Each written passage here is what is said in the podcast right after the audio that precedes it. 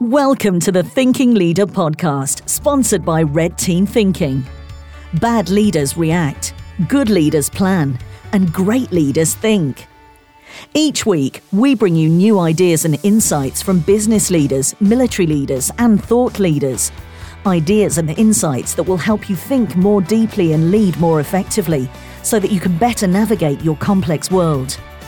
Here again are your hosts best selling business author and top rated leadership speaker Bryce Hoffman, and former Royal Air Force Wing Commander and business agility coach Marcus Dimbleby.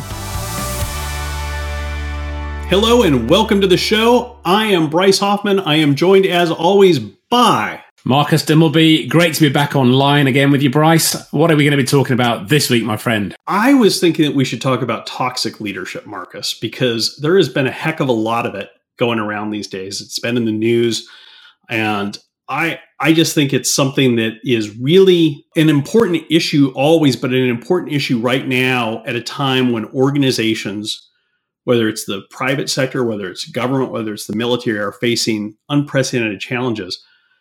Toxic leadership is the last thing we need, and yet we see so many cases of it these days that's got me concerned. What do you think? Yeah, I think you've hit the nail on the head with that one. I think it's uh, hugely prevalent.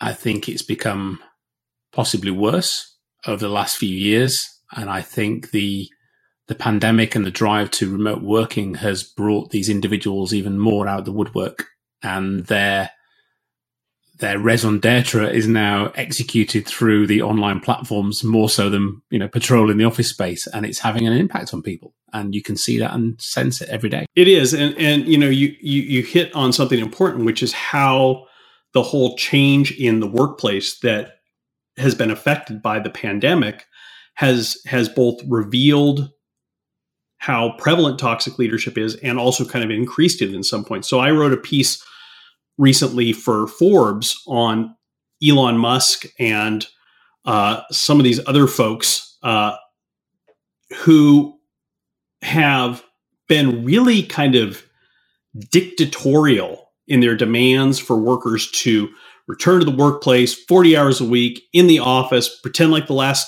two and a half years didn't happen.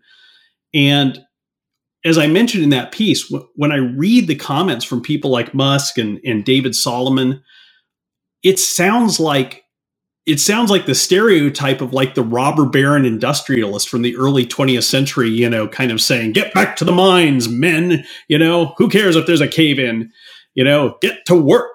And, you know, that doesn't fly anymore.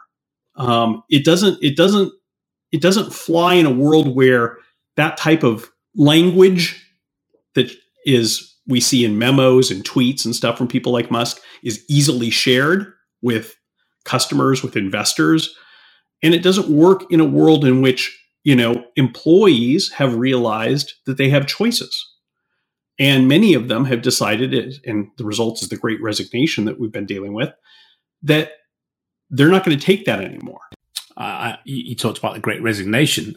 The, the more I'm seeing, the more I'm reading, I don't think it's a resignation we're seeing. I think it's a migration.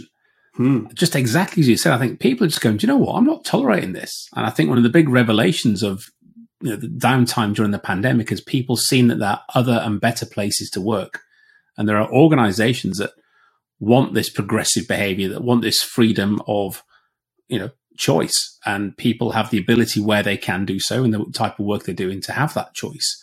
And not, as you said, this mandated get down the pits sort of mentality. And I'm, I'm a Yorkshireman. I'd love to go down the pits, but, you know, not anymore. But, but I, I think, I think it's a real disparity between what's happened over the last two years and how things, you know, things were changing anyway. We've seen that in the last decade with digital technology. But what happened in the last two years, I think, has been a pivotal moment in in the workplace and in the way people view and see work as a as a thing of their life. And it's now no longer that driving, all encompassing thing that everybody focuses on. It's now becoming a part of. And there's just no such thing as now as a work life balance. It's just one whole thing. And how you manage those things together is what's really important to people. But I don't sense that a lot of executives have got that. I don't think they've seen that. I think they think, oh, it's over. Everybody now back to what we're doing two years ago. And that's just not going to happen. And I don't understand how that isn't clear and apparent to individuals unless you're just walking around with your blinkers on. You know how it's not clear in a parent? Because they're afraid. This is an attitude that is born, I believe, out of fear. Fear of, well, if I'm not looking over my employees' shoulders, they're probably not working. And yet, yeah. you know, not every company, but many, many companies during yeah. the pandemic found that productivity rates for office workers actually increased, some yeah. cases substantially, when people worked at home. And and I'm not advocating I'm not advocating the solution is to let everybody work from home because obviously there's value in the collaboration that happens when you when you get people together in the same room and there's serendipitous learnings that happen there's discoveries that happens there's innovation that happens but this hybrid model that a lot of more forward thinking companies and a lot of more forward thinking leaders a lot of less insecure leaders than Elon Musk are embracing is the best of both worlds. It lets people have more control over how they balance their lives between work and home and other things without sacrificing productivity but it also gives them opportunities to come together and work together. And you see that in apple you see that in google you see that in a lot of the, the companies that are held up as models of of the way forward for for kind of work in the future are are seeing that a hybrid model regardless of the pandemic is beneficial and the interesting thing about it is, is that, and you and I have talked about this before, is companies were trying to do this. Many companies were trying to do this before the pandemic. They couldn't figure out how. I mean, the reason we have all these digital tools, the reason we have Slack, the reason we have all these things has been to enable a new way of working that is less tethered to sitting in a cubicle with a flickering fluorescent light over your head you know typing away while you're trying to dr- drown out you know bob in the cubicle next door having a, a, fight with his wife or something like that, you know, and and yet people couldn't really figure out how to make that leap, and now they have, yeah. and and yet you still have some leaders who are who are threatened by that. Yeah, you nailed it. It's the fear factor, and I like what you said. But these companies who are focused on working together, and I think that's the big differentiator. You know, you, the the executives that we get the the pleasure to work with. You know, I remember we did that podcast a couple of weeks ago with Mick Mick Paisley, and I loved how he kept saying, "My leaders, my leaders." Yeah, and they were below him, and it, and it, and it was you know words mean things, and the way you speak about your environment, he called himself the architect of the environment. You know, he was he amazing. Loved that. incredible. He wasn't the leader. He was a an enabler of the leaders who worked for him, and his role was to enable those people. And he really focused on working together. Same with Alan Mulally, the working right. together practice and principles. But the problem is, you know, the, these toxic leaders we're talking about, they're self-centered. They've got self-centered attitudes, and that goes back to that fear. It's about me, my progression, and therefore to enable others to come into that circle, that inner circle of trust, if you will, that they have, and it's a very small circle. They see it as a threat rather than a capability. You know, as we know, great leaders see as an, an ability to expand their awesomeness. You know, I've always been great by being surrounded by great people and together we create greatness. You know, I've never worked in isolation because it doesn't work. You always achieve more. As we say, none of us is as smart of all of us. Right. But these individuals who suppress and repress that, and also it's quite sad really because they're holding themselves back and such capability that they probably got. But because of these perspectives that for whatever reason they've grown up with or they've been brought up with, and often it's a like v like, isn't it? They've been promoted by someone similar to them, and you've had that sort of tuition throughout your life and you know groomed into that position, and then you start to perform in that same behavioural way. And I think now is that that reflection point for people to say, well, look. And what's nice now is there's so much evidence out there that you can now go and give examples to organizations when we're working with them to say, look, this is happening over here. Here's how they behaved and look at the result. Over this side, however, 50% of their workforce left after one month because of the CEO saying, everyone go back to work, no questions. Well, you know? absolutely. Look at what happened at, at, at Goldman when David Solomon ordered everyone back to work. Half the people didn't show up. I mean, what is that now? Now you were you were worried about your ability to control your workforce, so you order them back to work. Now you've really lost a huge amount of control. You've lost a huge amount of authority when half of your workforce doesn't show up. That's really undermined your position as a leader. Whereas if you trusted your employees and said, what said, folks, What makes sense to you? Do you want to come back to the office? Do you want to switch to a hybrid model? What works for you? Now you've actually increased your authority because you have the confidence to do that. And I really want to go back to something you said that I think is really important, which is that this idea that they're thinking about themselves, about their about promoting themselves, about their own authority, about threats to their own authority. So if you have a leader, if you're a CEO, and I'm going to keep picking on Elon Musk because I think he really is the poster child for this kind of toxic leadership we're talking about. If you're Elon Musk and you're so insecure that, that you can't trust your workers to work without your your supervision, if if you can't brook dissent, you know he he he he's famously wants to open Twitter up as a free speech platform so anyone can say what they want. But when people criticized his leadership at SpaceX and raised valid concerns about workplace environment, he fired them all. And so when you're that when you're that insecure, how are you are you putting shareholders first? No. Are you putting customers first? No. If you're if you're treating your employees like that, that should be a red flag to Wall Street. It should be a red flag to business partners that this is someone I can't trust because they're always going to put their own insecurities first. They're going to be driven by that. They're not going to be driven by creating shareholder value, by creating customer experience that I want. And you see that at, at Tesla. Tesla has had one steady string of missed targets, failure to ship, problems, yeah. people losing deposits and not being able to get them back. Why? Because they're not putting customers first. And, you know, similarly, they've missed their their projections to Wall Street so many quarters. Why? Because they're not putting investors first. So this stuff doesn't happen in a vacuum. If you're the type of leader that can't brook dissent, that doesn't want to hear what your employees have to say, that wants to dictate to them, then you're also probably the type of leader that doesn't care what Wall Street really thinks about you at the end of the day and really doesn't care at all about what your customers get out of your engagement with you. Uh, and then you're falling into a very different zone. You know, we'll call it the dark triad. You know, where you've got this psychopathy, narcissism, and Machiavellian behaviors, where four percent of CEOs and executives fall into that. And once you get into that side of psychology, you know, it's a very different world of dealing with that versus the the lone renegade who's just got imposter syndrome. And I think going back to that imposter syndrome, it's in, interesting, isn't it? I mean, the Peter principle. You know, people get promoted to their level of incompetence by how good they are at their core job. And we were discussing with clients today about the differences between, you know, what is predominantly known as the hard skills. You know, those things that we train for, that we recruit for, that we write our resumes and CVs for. But then really what's getting people on and making them effective in today's you know, complex world are these soft skills. And as we talk right. about, you know, critical thinking, emotional intelligence. I mean, boy, is that lacking in, in the examples you've just talked of. These individuals who are so lacking in emotional intelligence. I don't care how clever they are, you know, rocket right. scientists, one and all.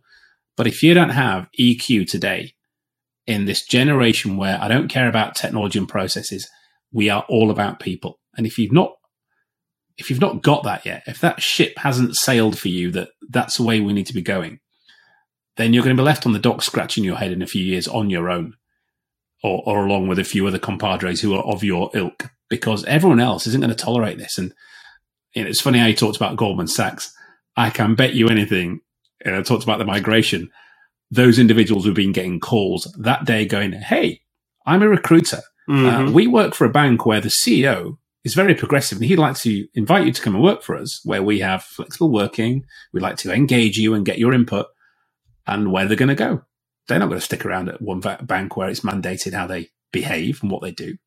People are going to migrate, and it's not because the CEO told you to do something anymore. Those days have sailed. Ships have sailed, you know, and we're seeing sadly this is still happening in the military. And mm. you know, you and I talk about and you know brief about mission command. You know, Auftragstaktik, this devolved decision making responsibility that, that David Marquet talks so well about with intent based leadership you know, it's a phenomenal capability. It's been around for centuries, but you know, I've, I've been disappointed to hear, and I saw it when I was in the military. These behaviors still exist, where you've got these inner circles of senior officers, and we've seen it sadly at some very high levels. Uh, you know, over the last decade with incidents that have occurred. And, you know, I recently received a, a message from somebody who was chatting to them. They said, you know, they go to work, they keep their head down, they don't feel valued, they're aware of the toxicity And if they put their head above the parapet, there's going to be repercussions for them. Uh, and it really saddened me to hear that. And they said all they do is go in, protect those below them, try and give those below them the opportunity to safely evolve and grow and challenge.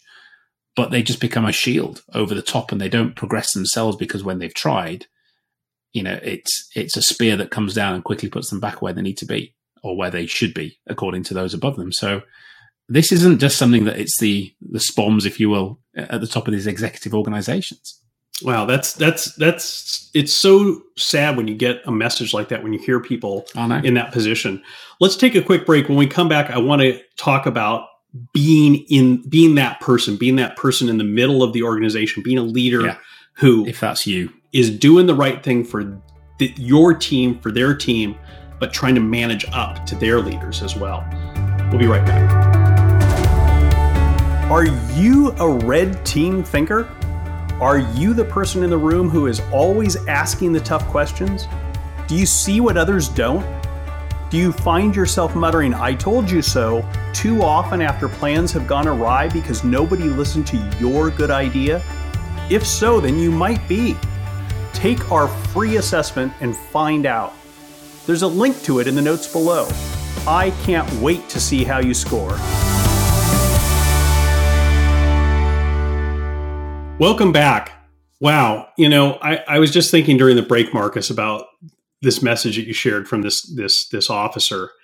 And it raises a point that we get asked about a lot, both by folks in the military, but also from our clients in government and business as well, which is what if I am that guy in the middle or that gal in the middle? I'm I'm I've got a team of people. I'm trying to be an effective leader for my team. But at the end of the day, I feel like I spend most of my time protecting my team from those above me. It's not a good place to be. And it's a, it's a question that when I was at, at the U.S. Army's Red Team Leader course at Fort Leavenworth back in 2015, several of my classmates raised this issue with our instructors because they were worried about going back to their units when they graduated from the red team leader course and worried you know they knew who the generals in charge of their units were. And and in some cases they were like you know man th- these tools and techniques are so powerful. I can't wait to put them to use but i'm also really scared because i know when i go back to fill in the blank that the old man at the top is not going to want to hear anything that contradicts what he he believes to be the case even if it's right even if it's saving him from himself. And this led to a really robust discussion in our class about about how you use red teaming red team thinking when you're not the person at the top of the house when you're not in charge of the unit you know when you're not the senior leader. And there's some really interesting things that came out of this and they apply to business as well as to, to the military. And one is the the US Army identified this concept that they call my 15%. And it's based on some real important research that's been done in the area of organizational psychology that has found that in any organization, whether it's a military unit, whether it's a it's a manufacturer, whether it's a government organization, everybody in the organization, from the C-suite to the factory floor, has at minimum about 15% of their job that they have the ability to directly influence the way things happen. And that may not seem like much, but the power of cumulative action is exponential. So if you think about it, if you've got 10 mid level leaders in an organization who are working in an organization that doesn't have a, a great culture above them that has a has toxic leadership above them. But if those 10 leaders focus on the 15% of the organization that they have influence over and use that as a catalyst to listen to their teams, to to make sure that there's diversity of thought on their teams, to make sure that there is distributed decision making on their teams. That will start to have a cumulative effect that will begin to change the culture of the organization as a whole. Maybe not overnight, but inevitably. And so one of the things is to is to think about my 15%, to think about what parts of your job do you have control over? What parts of your job can you influence? And the answer is never going to be nothing. E- even if you're a janitor, there are parts of your job that you can influence. You can make improvements without having to get permission from anybody. You just see a problem. You see, you know, we don't do this this particular cleaning procedure the right way. I'm going to do it the right way without asking for permission. And in most cases, someone's going to come along sooner or later and say, "Hey, well, why does that room look so much cleaner than the other rooms?" Oh, because I did it this way. And then it becomes a, a catalyst for change, opportunity for change. So focus on your 15% is the first thing. The second thing is also to remember that there are a lot of leaders who do want to know what's going on in their organization, who do want to be challenged in a constructive way, but they don't know how to ask for that. They don't know how to go to their teams and say, Tell me what's really going on in my own organization. But if you talk to, and I've worked with a lot of CEOs over the years, I mean, hundreds of CEOs at some of the biggest companies in the world. And if you ask them, What is your greatest anxiety? The number one answer, the number one answer across the board that I have heard back all the way going back to the 1990s when I was covering the semiconductor industry in Silicon Valley and the software industry in, in Silicon Valley, covering the biotech industry in San Francisco Bay Area, covering the automobile industry in Detroit, and then covering all the companies we've worked with um, with Red Team Thinking. The number one anxiety that CEOs have is that they don't know what they don't know. Well, the only way you're going to learn what you don't know is by listening to your people. So, one of the, the things that we focus on in our work is giving those leaders tools that they can use to surface ideas that they need to hear, that their teams need to hear, that they need to hear from their teams about what's really going on, and to recognize that the answers that they need are more likely right there inside their own organization than residing in a glass tower that says Deloitte or McKinsey or KPMG on the top of it.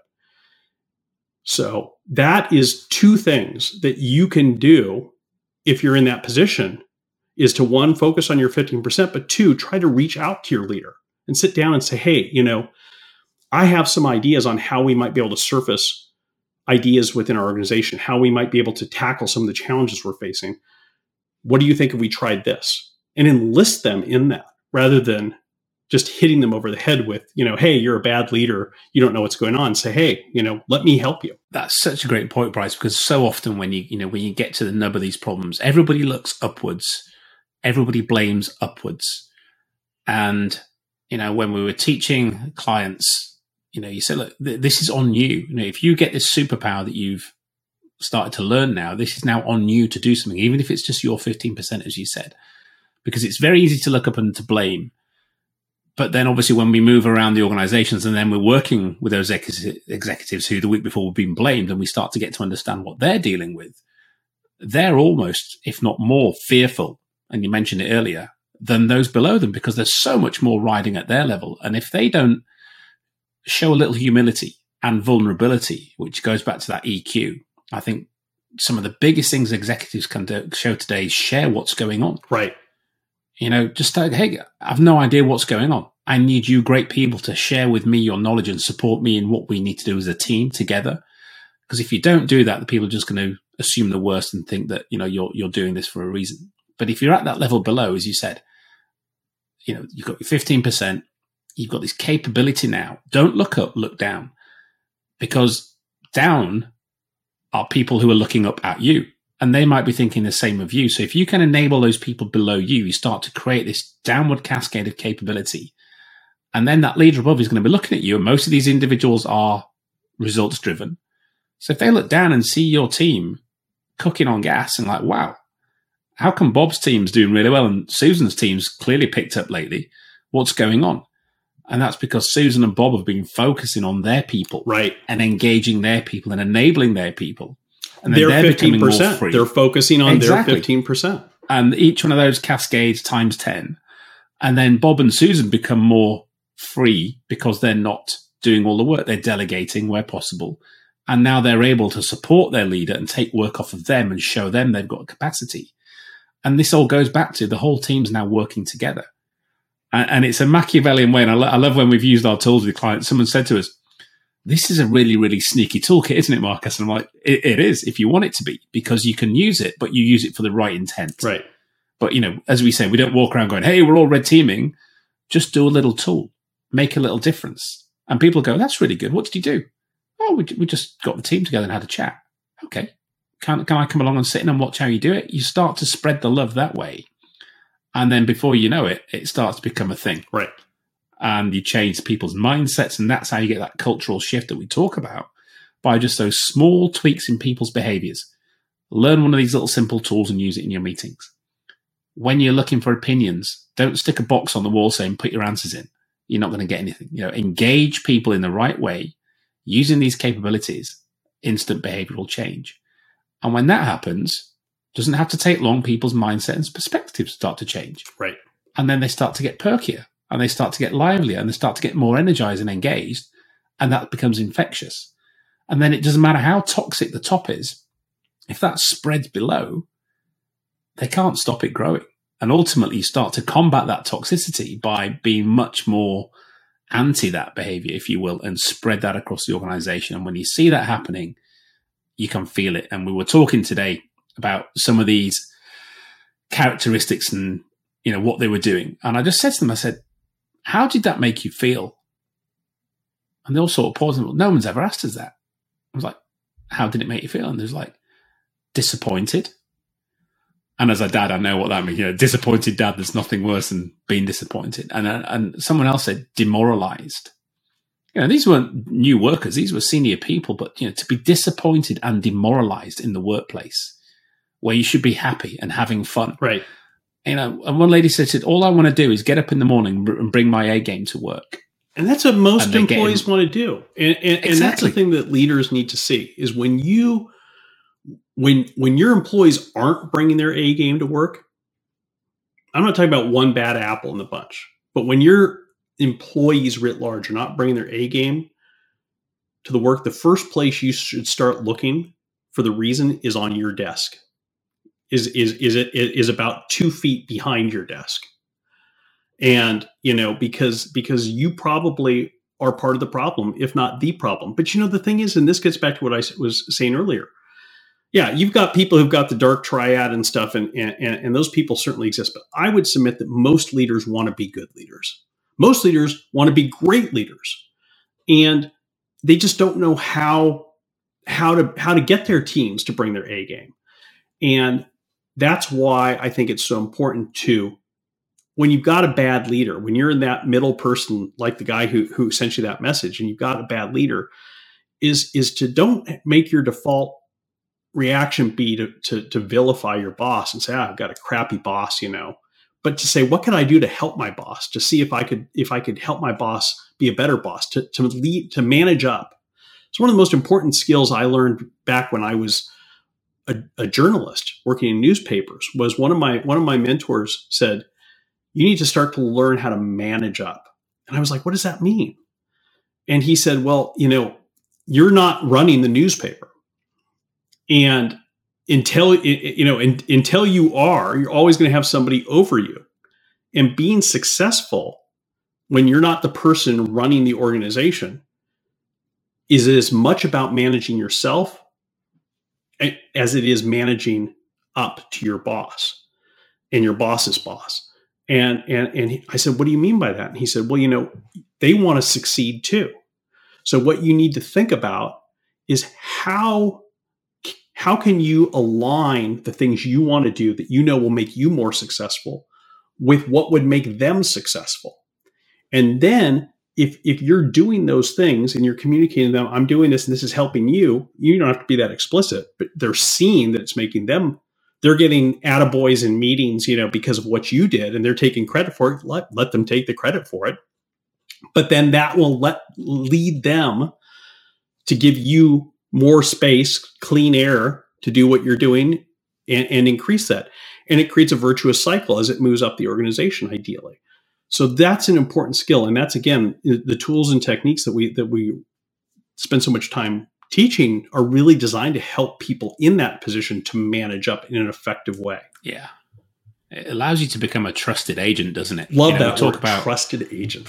You know, talk about you know, you've got to have this foundation of trust before you can have healthy conflict. And you know, I kind of disagree with that because the tools and techniques that we have allow you to have that healthy conflict without having that trust first, because of the anonymity they allow and the effectiveness of good discourse without falling out. And then by having that, that builds the trust. Right. So the trust follows by having good arguments and disagree in an agreeable way. And once you get in that room and you see people who can spar with each other, but they're doing it for the greater good, then you start to see them becoming a team. You start to see that the guard drops and they welcome that engagement with each other because by doing so, A, the trust starts to form. They know each other's perspectives and how they're operating cognitively and physically and they realize that they're all trying to work for the greater good. It's not that individual, you know, I'm Jack, I'm doing this for me. You see that together we're far more capable. And I, and I sense that's the same if you, if you push that up.